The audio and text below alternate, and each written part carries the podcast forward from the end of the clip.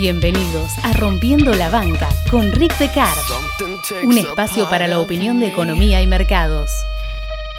Something lost and never seen. Every time I start to believe something's raped and taken from me, from me. Life's gotta always be messing with me. Can't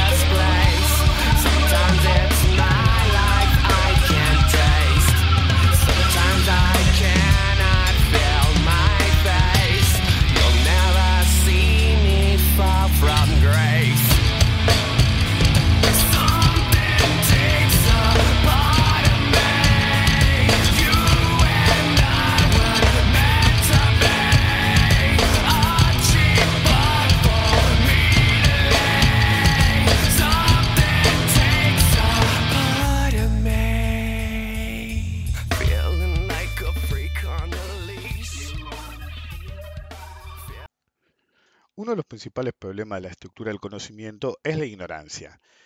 Esto que parece una perogullada, en realidad no lo es. La ignorancia tiene muchos agentes, eh, muchas fuentes, pero uno de los grupos más peligrosos son los sofistas. Y no hay sofisma que haya causado más daño a economía y finanzas que la idea moderna de cisne negro. De la mano del sofista estrella de la economía moderna, si se puede llamar así, Nassim Taleb.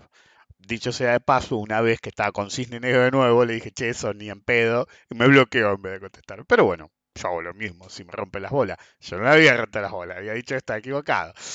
En cualquier caso, Nassim Taleb es un chorro que toma un concepto simple, ¿sí? que no tenía nada que ver, y lo deformó eh, creando una idea ¿sí? errónea. Es tan así que uno podría estar tentado a creer que el tipo nunca entendió el concepto o la idea original en sí y creó su propia versión idiota. En varias ramas del conocimiento, la mayor parte de los que fuimos a la, universidad sufrimos este ejemplo, se utiliza un ejemplo muy difundido, aseverar que todos los cisnes son blancos. Por ejemplo, para explicar, eh, la idea de razonamiento inductivo y el falsacionismo versus el deductivo. El problema eh, eh, de la verdad estadística es el principal. ¿sí? A mí me lo me explicaron de esos dos y de otros, pero a mí el que siempre me chocó más fue el tema de la verdad estadística, entre comillas. Era un razonamiento muy popular que llevaba la idea que, y cito a mis viejos profesores, si todos los cisnes que veo son blancos, el próximo lo será. ¿Puedo afirmar que no existen cisnes negros? La respuesta es negativa, de hecho, una vez se descubrió una colonia que estaba formada solamente de cisnes negros, no me acuerdo si era en Australia o dónde. Lo curioso es que Taleb y todos los estúpidos que creen en esa idea, brutalmente popular en los mercados para justificar cuando pasa algo que no vieron venir de ninguna forma, eh, no entendieron el ejemplo original. Encontrar que el próximo cisne que veamos sea negro no es extremadamente improbable per se.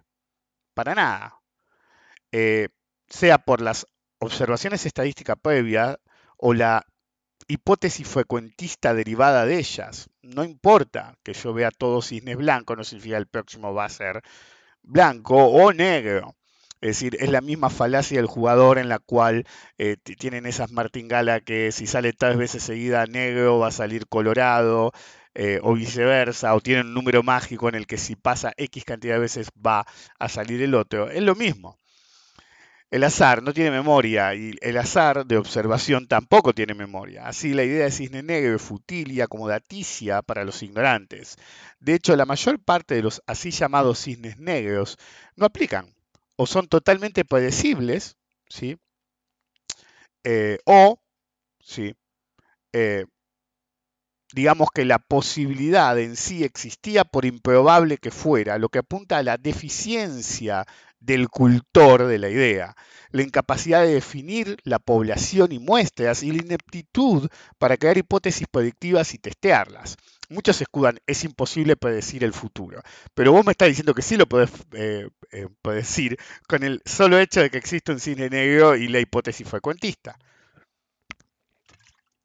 Por eso he elegido en el pasado llamarlos eventos de perro verde. Y puede ser una mala copia, como que digan, me acuerdo que estaba la casa del octubre rojo. Y, estaba eh, una parodia que se llama La Casa del Noviembre Rosa, ¿ok?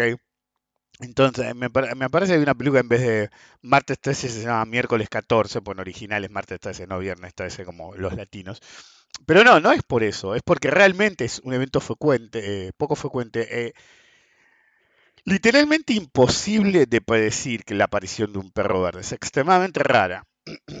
En Argentina la idea de un perro verde es alguien o algo que no exhibe las características comunes que debería, lo que nos sirve a nuestra lógica de probabilidad del perro verde. Porque la improbabilidad extrema y en general los eventos de varias desviaciones estándar, como se dice, es decir, eh, volatilidad extrema de súbito, eh, no es que no sean predecibles o sí sean predecibles, o que puedan ocurrir o no. En realidad pueden ocurrir en cualquier momento y el operador profesional debe ser capaz de operar en consecuencia, lo haya visto venir o no. Si lo viste venir y no sos capaz de ajustar, no sos un profesional. Si no lo viste venir o no pensaste que era una posibilidad, no sos un profesional. Bienvenidos al episodio número 381, soy. Permítame esta semana adentrarme una vez más en unos conceptos más turbios del mercado. El cine negro, que básicamente es un eufemismo para decir, no la vi, me hicieron el ojete y lo justifico de algún modo ante mis clientes para que no me maten. Es decir, es una de las preferidas de los administradores de fondos, la realidad es esa. Eh, recuerdo colaborar con la difusión del podcast, con una pintada, una calcomanía en la calle, Pony Express, señales de humo etcétera. De no hacerlo, van a quedar atrapados en el verdadero perro verde político, el cual éramos tan liberales que terminamos siendo peroncho. Como decía una vez mi mujer acerca de mí, eras tan de derecha que empezaron a verte del lado de la izquierda, ¿viste? Como, la tierra salí por el otro lado. En cualquier caso, recuerdo colaborar con la difusión del podcast porque de no hacerlo someterán a otros a la ignorancia del mercado. Conan Doyle hizo decir a Sherlock Holmes una vez que se elimina lo imposible, lo que queda, por más improbable que sea, debe ser la verdad. De hecho, es una frase extremadamente poderosa.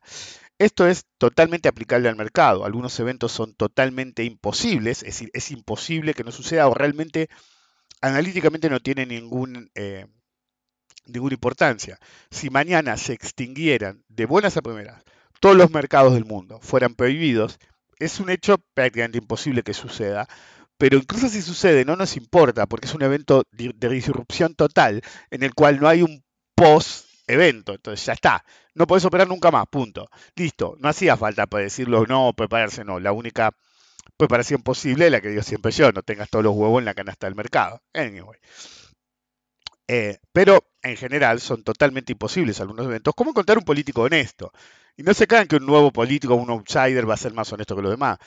Lo dije una vez, lo dije mil veces. En el límite para llegar a puestos de poder en un esquema político, en un país o en una empresa, tenés que chupar tanta happy que cuando llega, viene uno de lo que le chupaste la happy o te chupó la happy y algo le tenés que dar. Y después, en realidad, se arma un ranking de chupapijas, en el cual algunos quedan afuera porque no chuparon con suficiente gana, y otros, que parecía que no estaban en ningún lado, pusieron el culo con tanta vehemencia que le dan lo que quieran. Entonces, sacando al político en esto, todo lo demás, eventualmente, sí, sucederá. Y no importa qué tan improbable sea. Y podemos eh, asignarle a estos eventos probabilidades, por menos probable que sean y decidir qué tan preparados querremos estar para ellos. Eso es lo importante. Incluso si entendemos que podemos estar preparados para un evento X, la importancia es en qué tanto nosotros queremos prepararnos, sin olvidar que la preparación para cualquier tipo de evento contingente siempre genera un costo. Si tenés miedo que el mercado se haga mierda todos los días, va a tener que comprar opciones de venta para vender tu posición. ¿sí? Ese es tu seguro definitivo. Ahora, cada vez que no se dé el evento se hizo mierda, esos puts, si operaste mal o no hiciste una estrategia, que es lo más probable, van a ir a cero. Entonces tenés un costo en prepararte para el evento eh, completamente disruptivo, la pérdida total de la prima de los puts. Entonces, la pregunta pasa a ser, incluso si vos sabés cómo prepararte para un evento eh, realmente disruptor, por más que no sea un cisne negro, pero que de golpe incremente la volatilidad en forma diamática y empieza a caer a plomo, eh, tiene un costo, ¿sí? Entonces, uno tiene que tener en cuenta, y también tiene que tener en cuenta que la factorización de la probabilidad, es decir, esa probabilidad eh, muy baja puede dar un riesgo-beneficio inaceptable para la anticipación o cobertura contra algunos eventos. Es decir, eso quiere decir que si yo me preparo para todos los eventos voy a tener un costo, pero si además calculo, eh, aunque sea ojo, back of envelope, la probabilidad de que los eventos improbables que yo creo que sucedan puedan suceder, más el costo asociado a prepararme para ellos, puede ser totalmente inviable o no querible esa cobertura y preferible correr el riesgo de algo que es muy raro que se dé, y es muy raro que se dé dos veces seguidas, por ejemplo. ¿Cómo olvidar al sacerdote vudú? ¿Sí? Que en la época que yo empecé hacer el podcast era súper popular, pero lo destruí. Insistiendo que un profesional siempre usaba cobertura. Siempre. Es me acuerdo que había escrito un artículo en, un evento que hubo, que no un evento, pero hubo una caída fuerte en el mercado, entonces, viste, si nadie tenía cobertura. Y entonces había escrito un artículo que se llamaba más o menos así. Eh, em, te pago eh, para que... No me acuerdo cómo ponía. Te pago para que administres mi cartera, llame la cartera, zapallo o algo, alguna pelotudez así. Onda que él siempre hedgeaba la cartera por más que le generara un costo, etc. Eh, y bueno, cuando llegó el momento no fue tan así. Él decía siempre usaba, que usaba cobertura y siempre que apostaba al mismo tiempo por eventos brutales de varias divisiones estándar, porque cada tanto pagaban, ¿sí? tanto que compensaba las veces que no se daba. De hecho, hay operadores que operan así. Es cuando vos compras opciones de venta estratosféricas cerca a ciertos eventos, por ejemplo, políticos, en los cuales decís, si el mercado se derrite, el día que se derrite me compensa todas las veces que aposté que podía ser una posibilidad tengo cobertura de paso y me va a dar una ganancia extraordinaria. Y bueno, un día agarrás y vienen las pasos 2019 en Argentina, el mercado estaba 50% abajo y su cobertura, bien gracias. No había hecho cobertura, no había hecho lo apuesto de los puts y tenía un fondo en el mismo lugar que trabaja ahora, que lo echaron y lo volvieron a contratar, con una exposición totalmente en pesos. Es decir, quiero ser claro, tenía 95% de exposición en pesos de un fondo que administraban.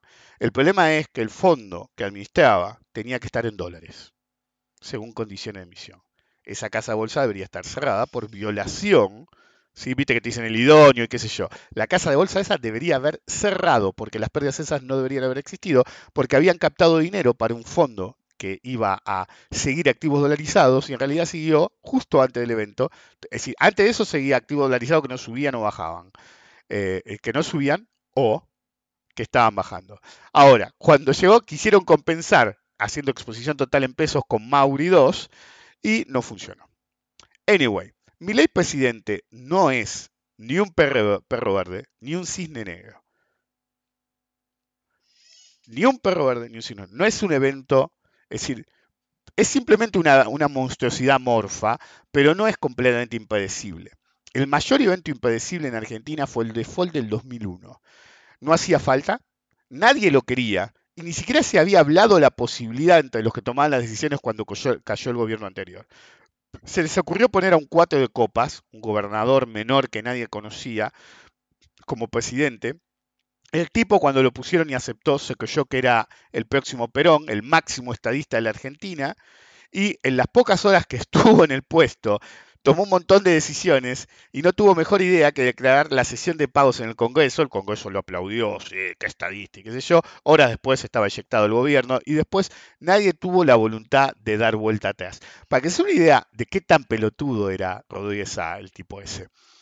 Uno de los planes que tenía para sacar a la Argentina adelante era agarrar, ¿sí? nosotros estamos en Buenos Aires, la zona turística costera está a unos entre 350 y 550 kilómetros, la principal, es decir, hay varios balnearios. La idea de él era ir por toda la ruta y plantar un árbol cada 5 metros.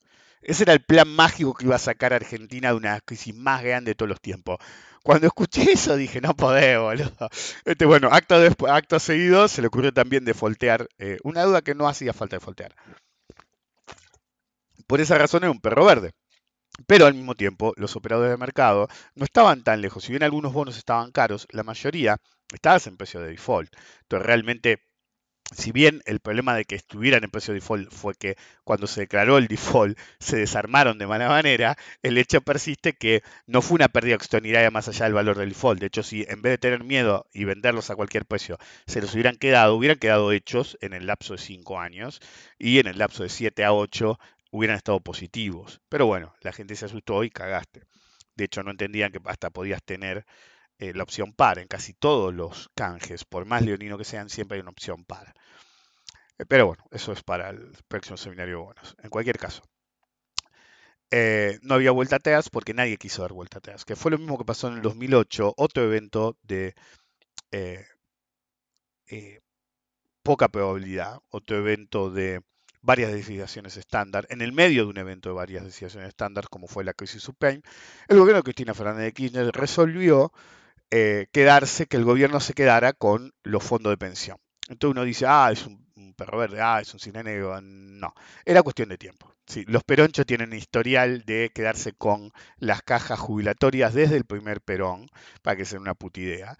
Em, mi abuelo fue una de las víctimas de esa vuelta, es decir, había muchas cajas fundidas, pero había una caja, que era la más rica de todas en esa época, por la época, que era la ferroviaria. Mi abuelo se hubiera jubilado con, no sé, la jubilación más alta posible y terminó jubilándose em, décadas después con la segunda más alta, para que se una idea. No era la mínima, era la segunda más alta. Entonces los robaron de mala manera. Con la CFJP bound to happen. El día que salieron las AFJP, dije en cualquier momento, es decir, si bien el boludo Milei te pone las AFJP de nuevo en los próximos 4 o 8 años, primero te hunde la economía porque tiene el costo de bancar a los jubilados, a menos que hagan un esquema que se ofreció en la época de las AFJP, que era como que se diluyera el efecto, que el Estado no se hiciera cargo, pero que las AFJP básicamente pagaran las jubilaciones, ¿ok?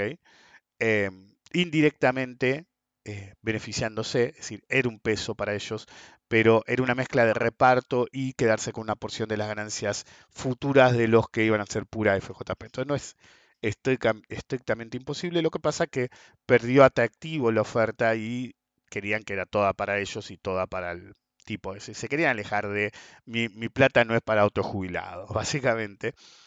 Eh, y fracasó. Pero bueno, anyway, si lo hacen, un gobierno futuro va a venir, es decir, es decir, los peronistas no están muertos, o, cualquiera de ese sesgo político, aunque no se llame así, no está muerto. Esto, estos son cuatro años de Milei, o ocho años de Milei, o doce años de Milei, Macri, etcétera. Y un día te despertás, están los peronchos nuevos y lo primero que hacen es agarrar y quedarse con todo. Por eso Argentina no avanza. No por culpa de los peronistas o por culpa de los antiperonistas, sino porque vamos en direcciones opuestas todo el tiempo. Entonces, cuando rige un gobierno va para un lado, cuando rige un gobierno, el otro gobierno va por el otro. Nunca construyen en base a lo que hicieron los demás. Ese es el verdadero problema de Argentina.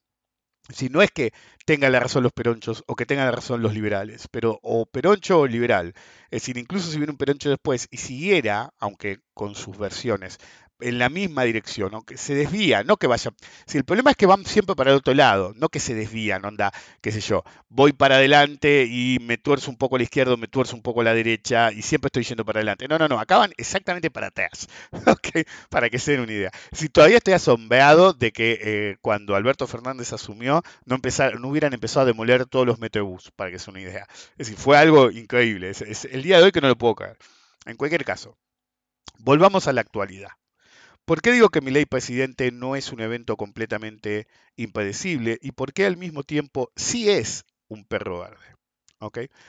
Primero, era predecible porque era una posibilidad. Por improbable que fuera, era una posibilidad. Lo segundo era que había un enojo con lo previo enorme, con cualquier político que llevara un tiempo en, Office. En mi casa, mi mujer mi suegra siempre me decían, pero no puede ser, no podemos suicidarnos así como sociedad. Y yo le decía, la gente está harta, y los entiendo, ¿viste? Y, y, se me quedaban mirando todo. Y yo le decía, vos tenés que entender que están tan hartos, que quieren algo diferente. Y me dice, pero es una locura. Y yo le decía, sí, ya sé que es una locura, pero no piensan en esos términos. Quieren eliminar a esa gente de su vida. Entonces, no es completamente improbable. Granted, en la primera elección presidencial, yo pensaba porque no es la primera vez que esto había pasado en Argentina. Históricamente nunca habían conseguido más del 4 o 5%. De hecho, cuando hicieron el Movistar Arena, qué sé yo, algunos, entre ellos yo, nos acordamos que el legendario liberal Álvaro Alzogaray agarró y en un momento había llenado un estadio y después sacó el 3%. Es decir, onda que estaban todos ahí adentro. Pero bueno, yo decía, ojo con las villas, ojo con la gente pobre, van a estar mucho peor, pero lo ven como una venganza. Ese es el verdadero problema. Una venganza contra los políticos. Votan al que ellos perciben como no político, a pesar de que ya lo es. Es decir, no, no nos olvidemos, mi ley en la Cámara de Diputados faltó más del 60%, boludo. Más del 60% de los días que tenía que ir.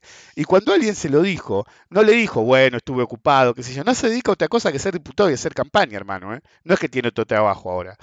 Da su charlita y qué sé yo, pero siempre en pos de la campaña. El tipo lo justificó diciendo que no tenía tiempo para eso y tenía mejores cosas que hacer.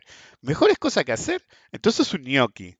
Porque te pagamos, por más que después regales la guita, si la regalás, eh, te, te, pagamos y no haces un carajo. Entonces sos un gnocchi, sos lo peor de la casta. Anyway, eso no importa. Solamente da una capa más de locura. Pero como yo pensaba, porque eh, me acuerdo cuando vino la primera, antes de la primera presidencial, un grupo de amigos, uno manda una encuesta, ¿sí? Presidencial.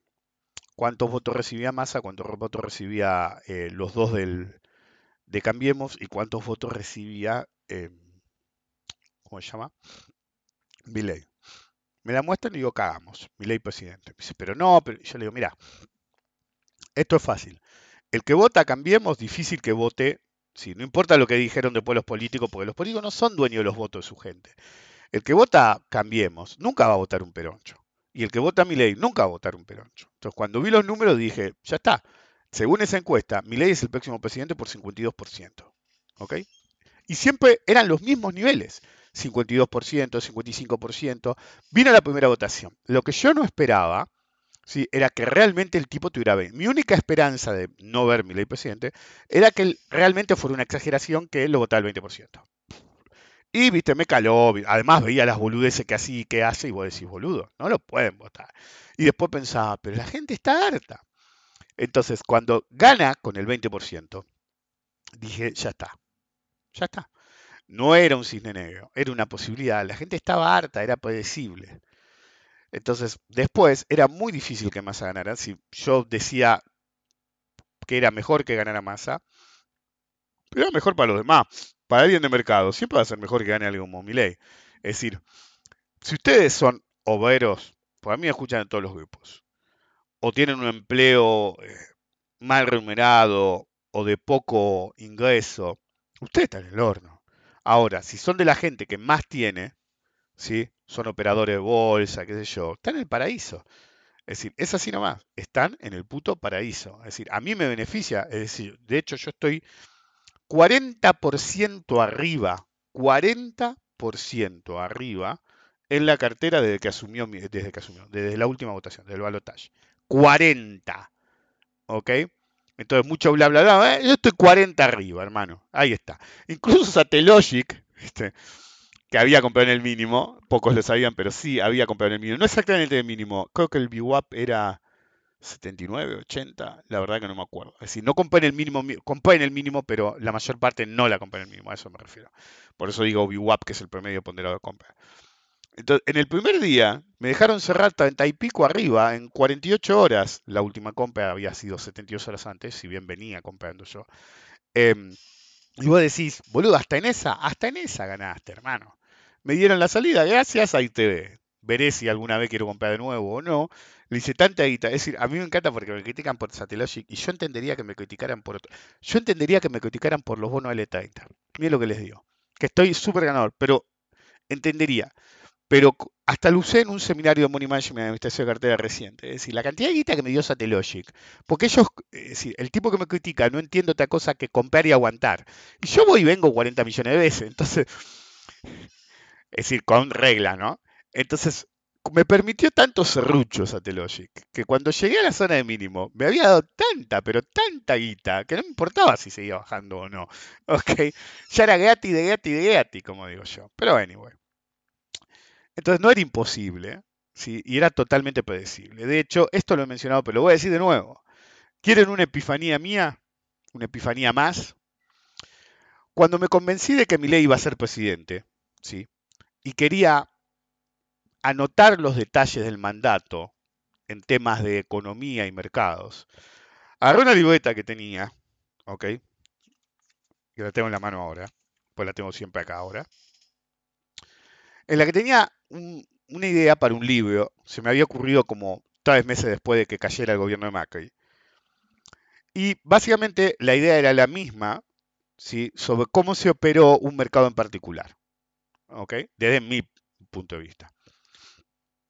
Entonces, era un libro similar al del gobierno de Macri, que el gobierno de Macri se hubiera titulado, y leo, en un seminario o podcast X, hasta dije los nombres de los capítulos, ¿sí? Memorias de un operador decente, porque se acuerdan que ellos decían, no, porque nosotros somos los decentes y todo lo demás son orcos o lo que carajo sea. Ok, agarré este. Normalmente yo inclu- tenía una página escrita, media página, la estoy mirando ahora, la tengo en la mano, ¿sí? Entonces, por ejemplo, qué sé yo, a algunos les gustaban los títulos, porque los, nombres de los capítulos tenía entero, eh, completo. Adivina quién vino a cenar, obviamente el FMI, liberen al Kraken, pasó lo que tenía que pasar, más menos 50, ok, bueno, entonces estaba esto, no lo escribí al final, qué sé yo, porque me pareció que a la gente ya no le iba a importar, ¿sí? Estaba escribiendo otras cosas y, y me pareció que a la gente ya no le iba a importar, excepto, para mí que sí les importan por términos de cuando yo escribo, si bien nunca publiqué nada, tengo un montón de libros a medio escribir y siempre hago una mezcla de lo que pasó más la teoría y qué sé yo. Bueno, por algún día lo escribo porque está en el mismo. Entonces, el lunes 4 de septiembre resolví empezar a escribir, no esperar más, no esperar a ver si ganaba o no, no esperar a que asumiera, no. Dije, lo voy a empezar hoy y agarré el mismo libro, ¿sí? que tenía la misma idea y que involucraba a Macri. Caer o reventar. Y lo primero que escribí fue, los de ultraderecha no tuvieron mejor idea que hacer un homenaje para las víctimas de los zurdos. No hubo tanto desastre como podría haberse esperado. Entonces, si quiere una epifanía, ahí la tienen. Yo estaba convencido que ese tipo iba a ganar. Convencido. Pueden preguntar en internet a mi mujer. Mi mujer decía, no puede ser. Y yo decía, yo no quiero que gane por consecuencias negativas más allá de lo económico. Es decir, todos los que me escuchan, y esta conversación la he tenido mi mujer, que insiste que ella entiende a lo que voy y no entienden. El daño que este tipo puede hacer, no se dan una puta idea. Incluso ahora que está rodeado de los demás.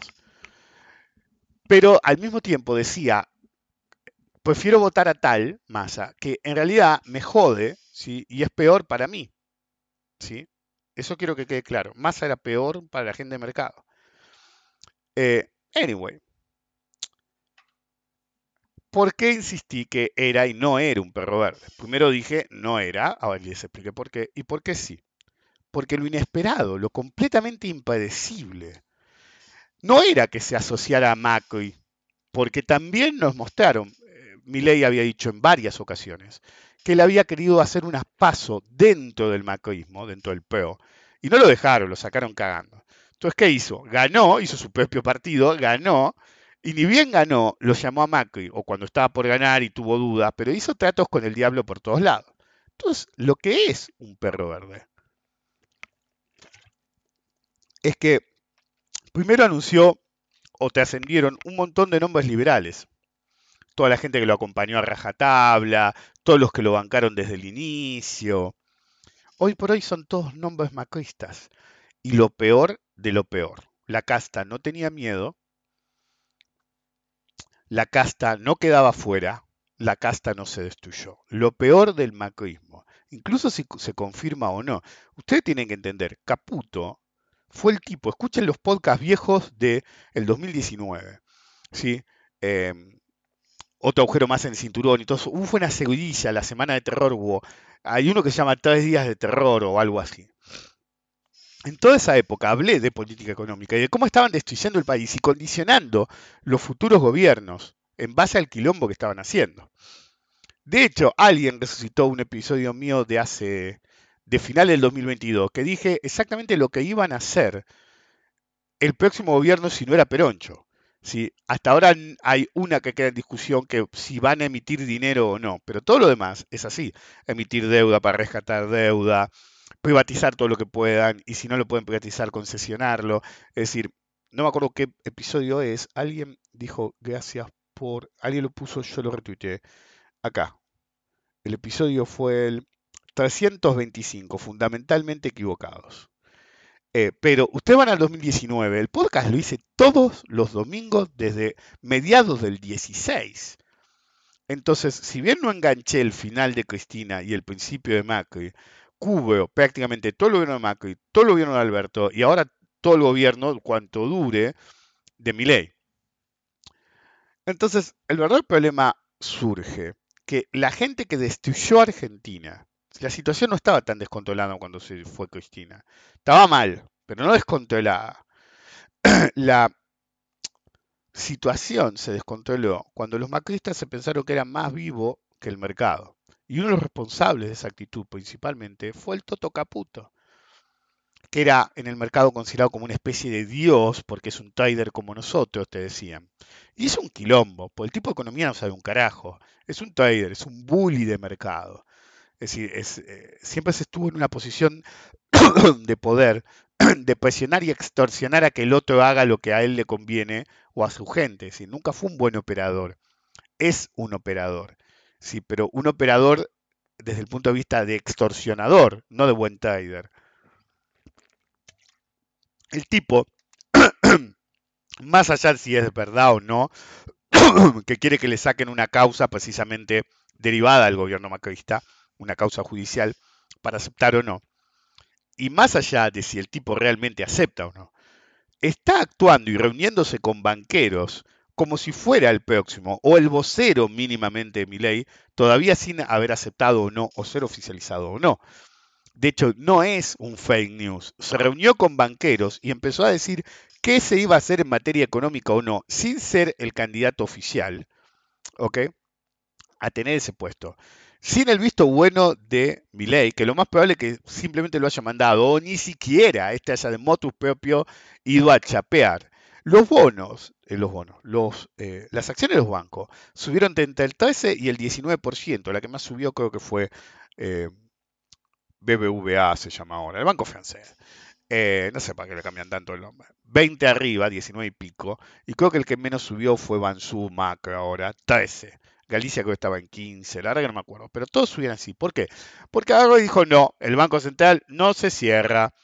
Eh, dolarizar, no, no vamos a dolarizar. Y explicó un poco más del delirio ese, la securitización y cómo querían cerrar del peor modo posible, como siempre, las LELIX.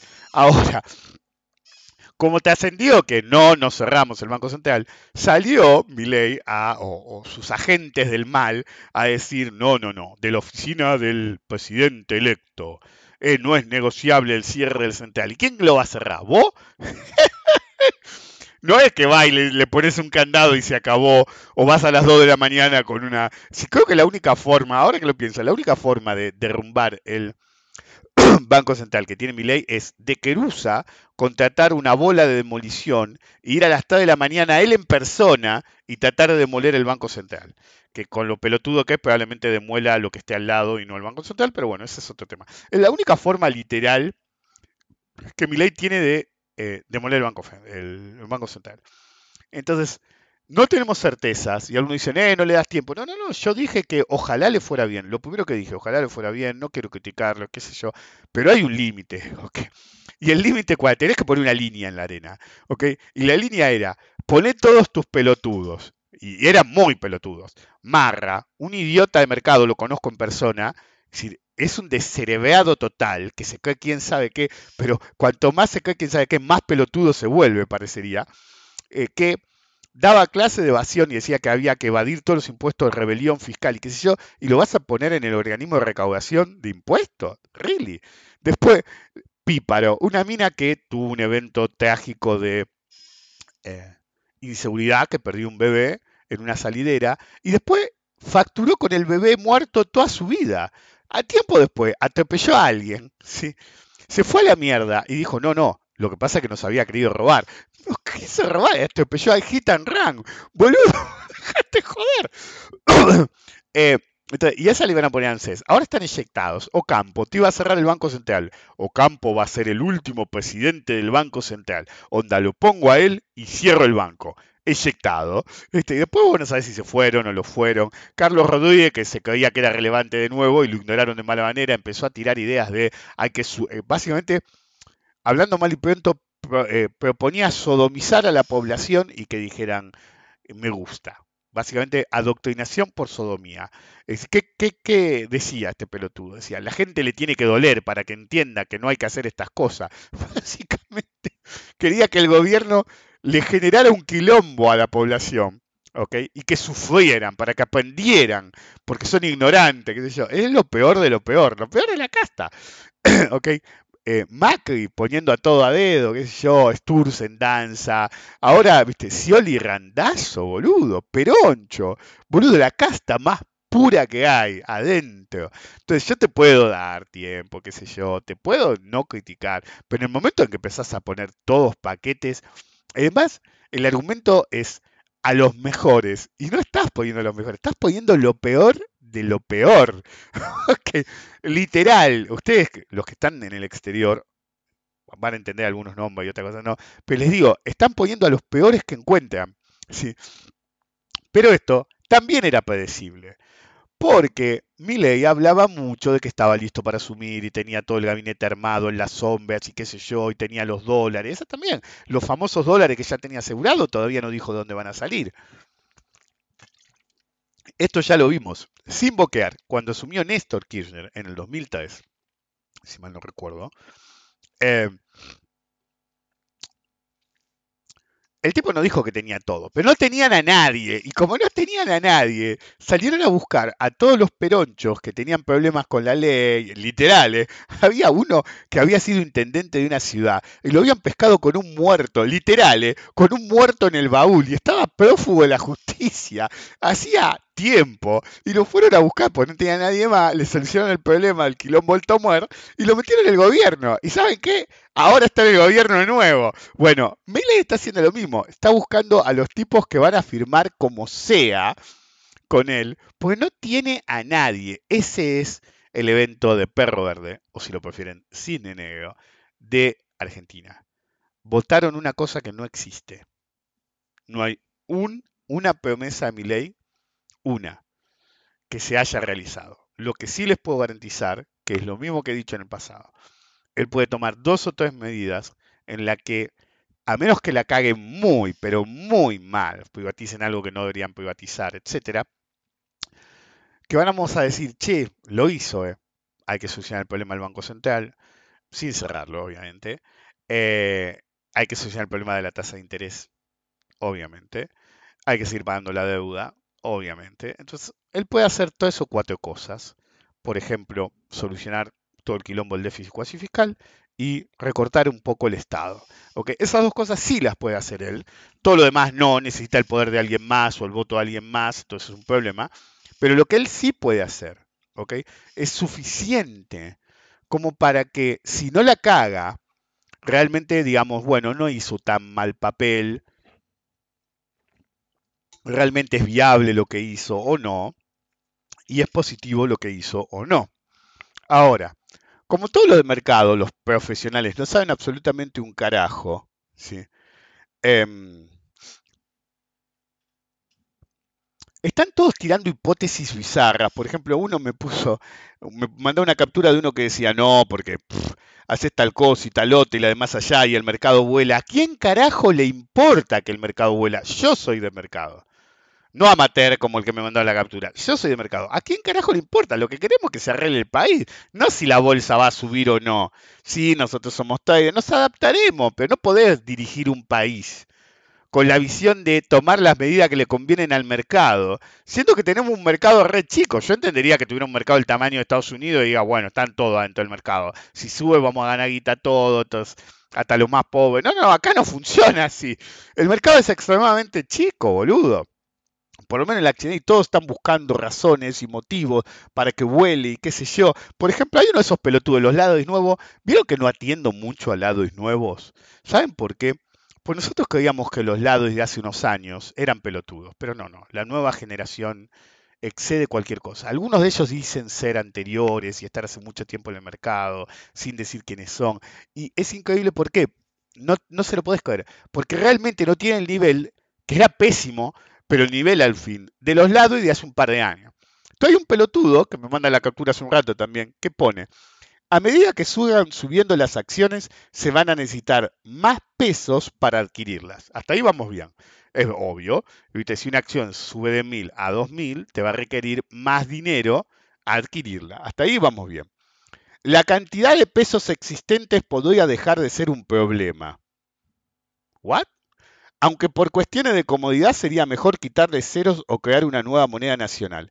El imbécil tiene 126 me gusta al momento de que me mandaran esto, que fue capturado ayer, así que calculo que debe tener 200 o 300 me gusta. Ok. Este pelotudo cree que cuando alguien compra acciones en el mercado, el dinero desaparece. ¿Entiende lo que le estoy diciendo? Este piensa que cuando vos compras acciones, las acciones aparecen de la nada el dinero es usado para las acciones. Es decir, yo sé que el tipo no piensa eso, pero lo que acaba de descubrir es eso. Las acciones aparecen por obra y gracia del Espíritu Santo al momento de ser vendidas. Y el dinero es real, compra esas acciones que aparecieron de golpe y desaparece por obra y gracia del Espíritu Santo de nuevo. No, boludo, la guita va a algún lugar. Este, cuando vos compras acciones en el mercado, no es retirar dinero del mercado, boludo alguien compra, alguien vende. No pueden ser tan primarios, tan pelotudos, boludo. Ese es el material de la nueva generación de lado, y por eso no los atiendo casi nunca. De la nueva generación de Ladis, en el cual, claro, Milei es un capo. Pues para un pelotudo como este, Milei es el, qué sé yo, es como si hubiera ganado todos los Nobel de Economía de la historia del Nobel de la Economía. ¿Viste? Si este tipo cree que el dinero desaparece del sistema simplemente porque compraste una acción. Imagínense, es decir, en Estados Unidos no había dinero, no había dólares, los dólares no existen. Si tienen el mercado más grande del planeta, compramos todos en el planeta, el dinero ya había desaparecido.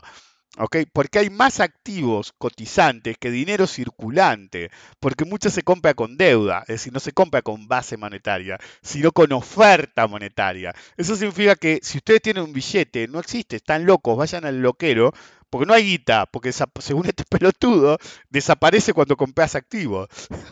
este es el material que hizo ganar a mi ley. ¿Ok? De nuevo, esto lo, he charlado en mi casa. Yo entiendo al pobre que está harto. Es el argumento de qué derechos tengo, eh, me van a sacar si no tengo derechos, que es lo que cree. ¿Ok? Hace poco, eh, no lo bloqueé, simplemente lo gusteé. A un amigo, viste, que me estaba discutiendo un viernes a la noche, un jueves a la noche, por qué mi ley, que yo, yo sabía que había votado a mi ley. Estamos en grupo de amigos y yo sabía quién había votado a mi ley y quién no. ¿Ok? Pero todo bien. Pero me empieza a defender a mi ley en mi propio grupo. Me empieza a defender a mi ley. Y medio como que yo lo empecé a parar. Pero seguía, seguía, seguía, seguía, seguía, seguía. Y entonces en un momento le digo, mirá, flaco, esto no es así. Eh, le digo, por ejemplo, cuando yo tuve el accidente fue un hospital público. Es decir, si tienes un accidente grave, no podés terminar en, eh, en tu paga o lo que sea, pues no hay tiempo, te llevan a un hospital público, boludo. Es decir, y la gente quiere sacar y privatizar esos no te van a recibir, te van a dejar la puerta. Em, eso me hace acordar en Altered Carbon en un momento, viste, el chabón lleva a la policía, a una mina policía, hecha mierda al borde de la muerte, y, llega al hospital y se la atienden, y como el tipo vio, viste, un tipo común, qué sé yo, la mina de recepción, sí, ahí espera, están todos medio muertos en la sala de espera.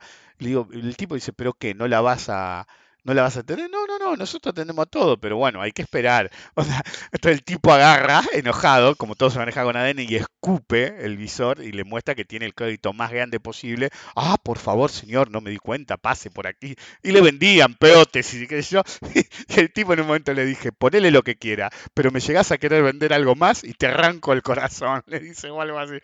Ok, bueno, este amigo, un amigo que comía en mi casa, que probablemente escuche esto, en un momento me admite, este, nosotros sabíamos que había tenido COVID, pero no sabíamos qué tan grave había sido, que había estado al borde de la muerte durante la pandemia en un hospital público y le salvaron la vida. Nos admitió que el hospital público le salvó la vida. El hospital público le salvó la vida. Una conocida, indirecta mía, ¿sí? el, gobierno, nosotros pensamos que la casa era de ella, vivían hace 30 años. No, en un programa de otorgamiento de eh, escrituras, hace poco, justo antes de la elección, le tocaba, no es que fue por la elección, te van dando. Eh, fue a hacer acto de presencia y después se fue, ella no lo vio. Le dieron la escritura de la casa. Le dieron la escritura de la casa. Nosotros pensamos que era su casa. Le dieron una casa, voto a mi ley. Te salvaron la vida en un hospital público, voto a mi ley. Lo único que hicieron fue joderse. Eventualmente estos se van a ir. Y van a volver los peronchos. Pero les acaban de mostrar algo tremendo. No importa cuánto te dé, me vas a votar o no me vas a votar. Entonces no voy a dar más escrituras, no me voy a calentar en que tengas un hospital a menos que me sirva, eh, macroeconómicamente hablando, macrosocialmente hablando más bien. Entonces, ¿para qué te voy a faltar la calle? Te la falto y no me votás. ¿Se entiende? Entonces, en realidad, la victoria definitiva es de la derecha van a empujar a la derecha a los gobiernos de centro izquierda que descubrieron que no importa cuántos les des, van a votar al que se les cante el culo. Entonces, en vez de gastar la esa, van a robar más o van a hacer obras que les convengan más. Es así nomás. En la puerta de, de, donde yo voy al campo, me están haciendo una ruta que se va a terminar porque es provincial. ¿Ok? Entonces, con todos los impuestos que yo pago y mi mujer paga, que pagamos fortuna de impuestos, yo no podría financiar esa ruta. Entonces, yo ya estoy ganador. Y yo sí sé apreciar lo que se hace en eh, hospital público, educación pública, qué sé yo. pero alguien como yo, si vos me sacás la educación eh, pública, yo estoy en una privada con mi nena, eh, lo voy a poder pagar y, si me haces voucher, siempre va a haber un modo de pagar. Entonces, si vos podés pagar, no vas a perder calidad de vida. Ahora, si vos no podés pagar, o la inflación te sigue comiendo, o el alquiler te sigue volando, y si sos un UVA, nadie te obligó a firmar, y si sos uno que alquila y nadie te obliga a vivir acá, y así sucesivamente. Y la gente va a tener un problema. Pero no se preocupen, lo más probable es que si se sale con la suya, porque también es una agenda macrista, la escuela no sea obligatoria, la vacuna no sea obligatoria, va a haber tantas cosas que te van a decir, es tu libertad, vos podés decidir, y en realidad te están sacando un derecho. Entonces, el verdadero perro verde es que no ganó el liberalismo, es el segundo gobierno de Macri. O el tercero de Menem, si lo prefieren, o el cuarto de Menem, porque el primero de Macri fue Menem. La gente se olvida. Milei se sacaba foto con Menem porque es menemista. Macri empezó en la política con Menem, es menemista. El menemismo era un peronismo de derecha. ¿Ok? Es así nomás. Es lo que la gente no entiende. Y ustedes pueden pensar que yo estoy loco o no. Pero como dijo eh, alguien, no voy a mencionar que lo conocen en realidad, pero en la conversación esa que terminé gosteando al otro y creando otro grupo, em, él está en ese grupo y dice, mira, piense no igual como vos, me escribió. Lo que me preocupa es que con tu track record es inquietante que veas lo que ves. Es decir, yo ya no veo el apocalipsis mileísta que parecía que iba a haber porque parece que le coparon la parada. Entonces, los dos perros verdes, si lo prefieren, cisnes negros, no es que haya ganado Milei, es que está llamando a lo peor de la casta de derecha, el menemismo, y está básicamente abriéndole los ojos al peronismo centroizquierda de ¿para qué le vamos a dar a alguien algo si realmente después no nos va a estar agradecidos. Muchas cosas van a desaparecer cuando vuelvan los peronchos. Algo van a dar, pero no como ahora. Entonces, básicamente vamos a un país más de derecha, gobierne quien gobierne. Va a haber cosas, obviamente, pero cosas que sirvan para el adoctrinamiento directo o indirecto de la sociedad. Hospitales públicos, eh, educación pública, universidades públicas, ciertas industrias, pero siempre en pos del estatus del gobernante. Entonces, realmente, el que votó mi ley pierde derechos. Pierde derechos hoy, pierde derechos mañana, pierde derechos con este gobierno, pierde derechos con el gobierno que no iba a perder derechos. Ese es el verdadero perro verde o cisne negro. Realmente, como dije hace un par de días en Joda, eh, voy a usar el pijómetro. A ver cuántas pijas se tienen que bancar por día, ¿ok? Para seguir diciendo qué grande mi ley. Y la verdad que últimamente, día a día, incluso ayer, y hoy, por lo que veo, randazo, boludo, está en danza. Randazo, boludo. Lo peor de los K. boludo. Scioli, lo peor del menemismo. Es decir, están buscando todos los cadáveres políticos que encuentran. Randazo no medía ni el uno y medio, boludo. ¿Ok? Eh, Macri no se presentó a presidente porque medía el 11. ¿Ok? Dejate de joder, boludo. En cualquier caso, eh, el verdadero cine negro es ese. Votaste liberalismo y te dieron menemismo, extremista. Votaste libertad y te van a dar esclavitud. Al mercado le va a ir bien, va a haber correcciones, va a haber subas, va a haber bajas, pero es un gobierno premercado. De Naguen, ojo con las deudas en pesos. Todo lo que es bono en pesos, ojo, porque en este gobierno parece que, que viene, parece que va a haber mucha influencia de los defolteadores de moneda local increíble. Argentina, un país que te pone de nuevo o un mercado que te festeja que aparezca de nuevo. La gente que defolteó en su propia moneda. Lo único que tenían que hacer era imprimirlo. ¿Y saben qué? Estaba más complicado el gobierno de Alberto Fernández con las mismas letras y simplemente la siguió renovando, agrandando el problema. Pero, ¿saben qué, modo genial tuvo el Toto de resolver el problema de las LEVAX en el gobierno de Macri, les cambió el nombre por LELIC. Ese es el año de las finanzas. Como insistía todo el mundo que las LEVAC era un problema, crearon nota que se llamaba LELIC chau. Nos vemos.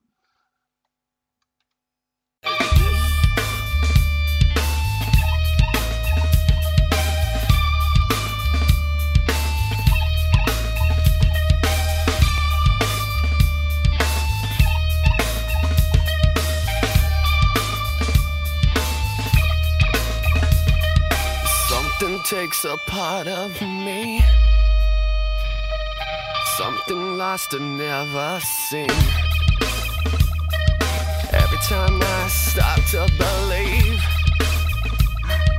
something's raped and taken from me, from me. Life's gotta always be messing with me.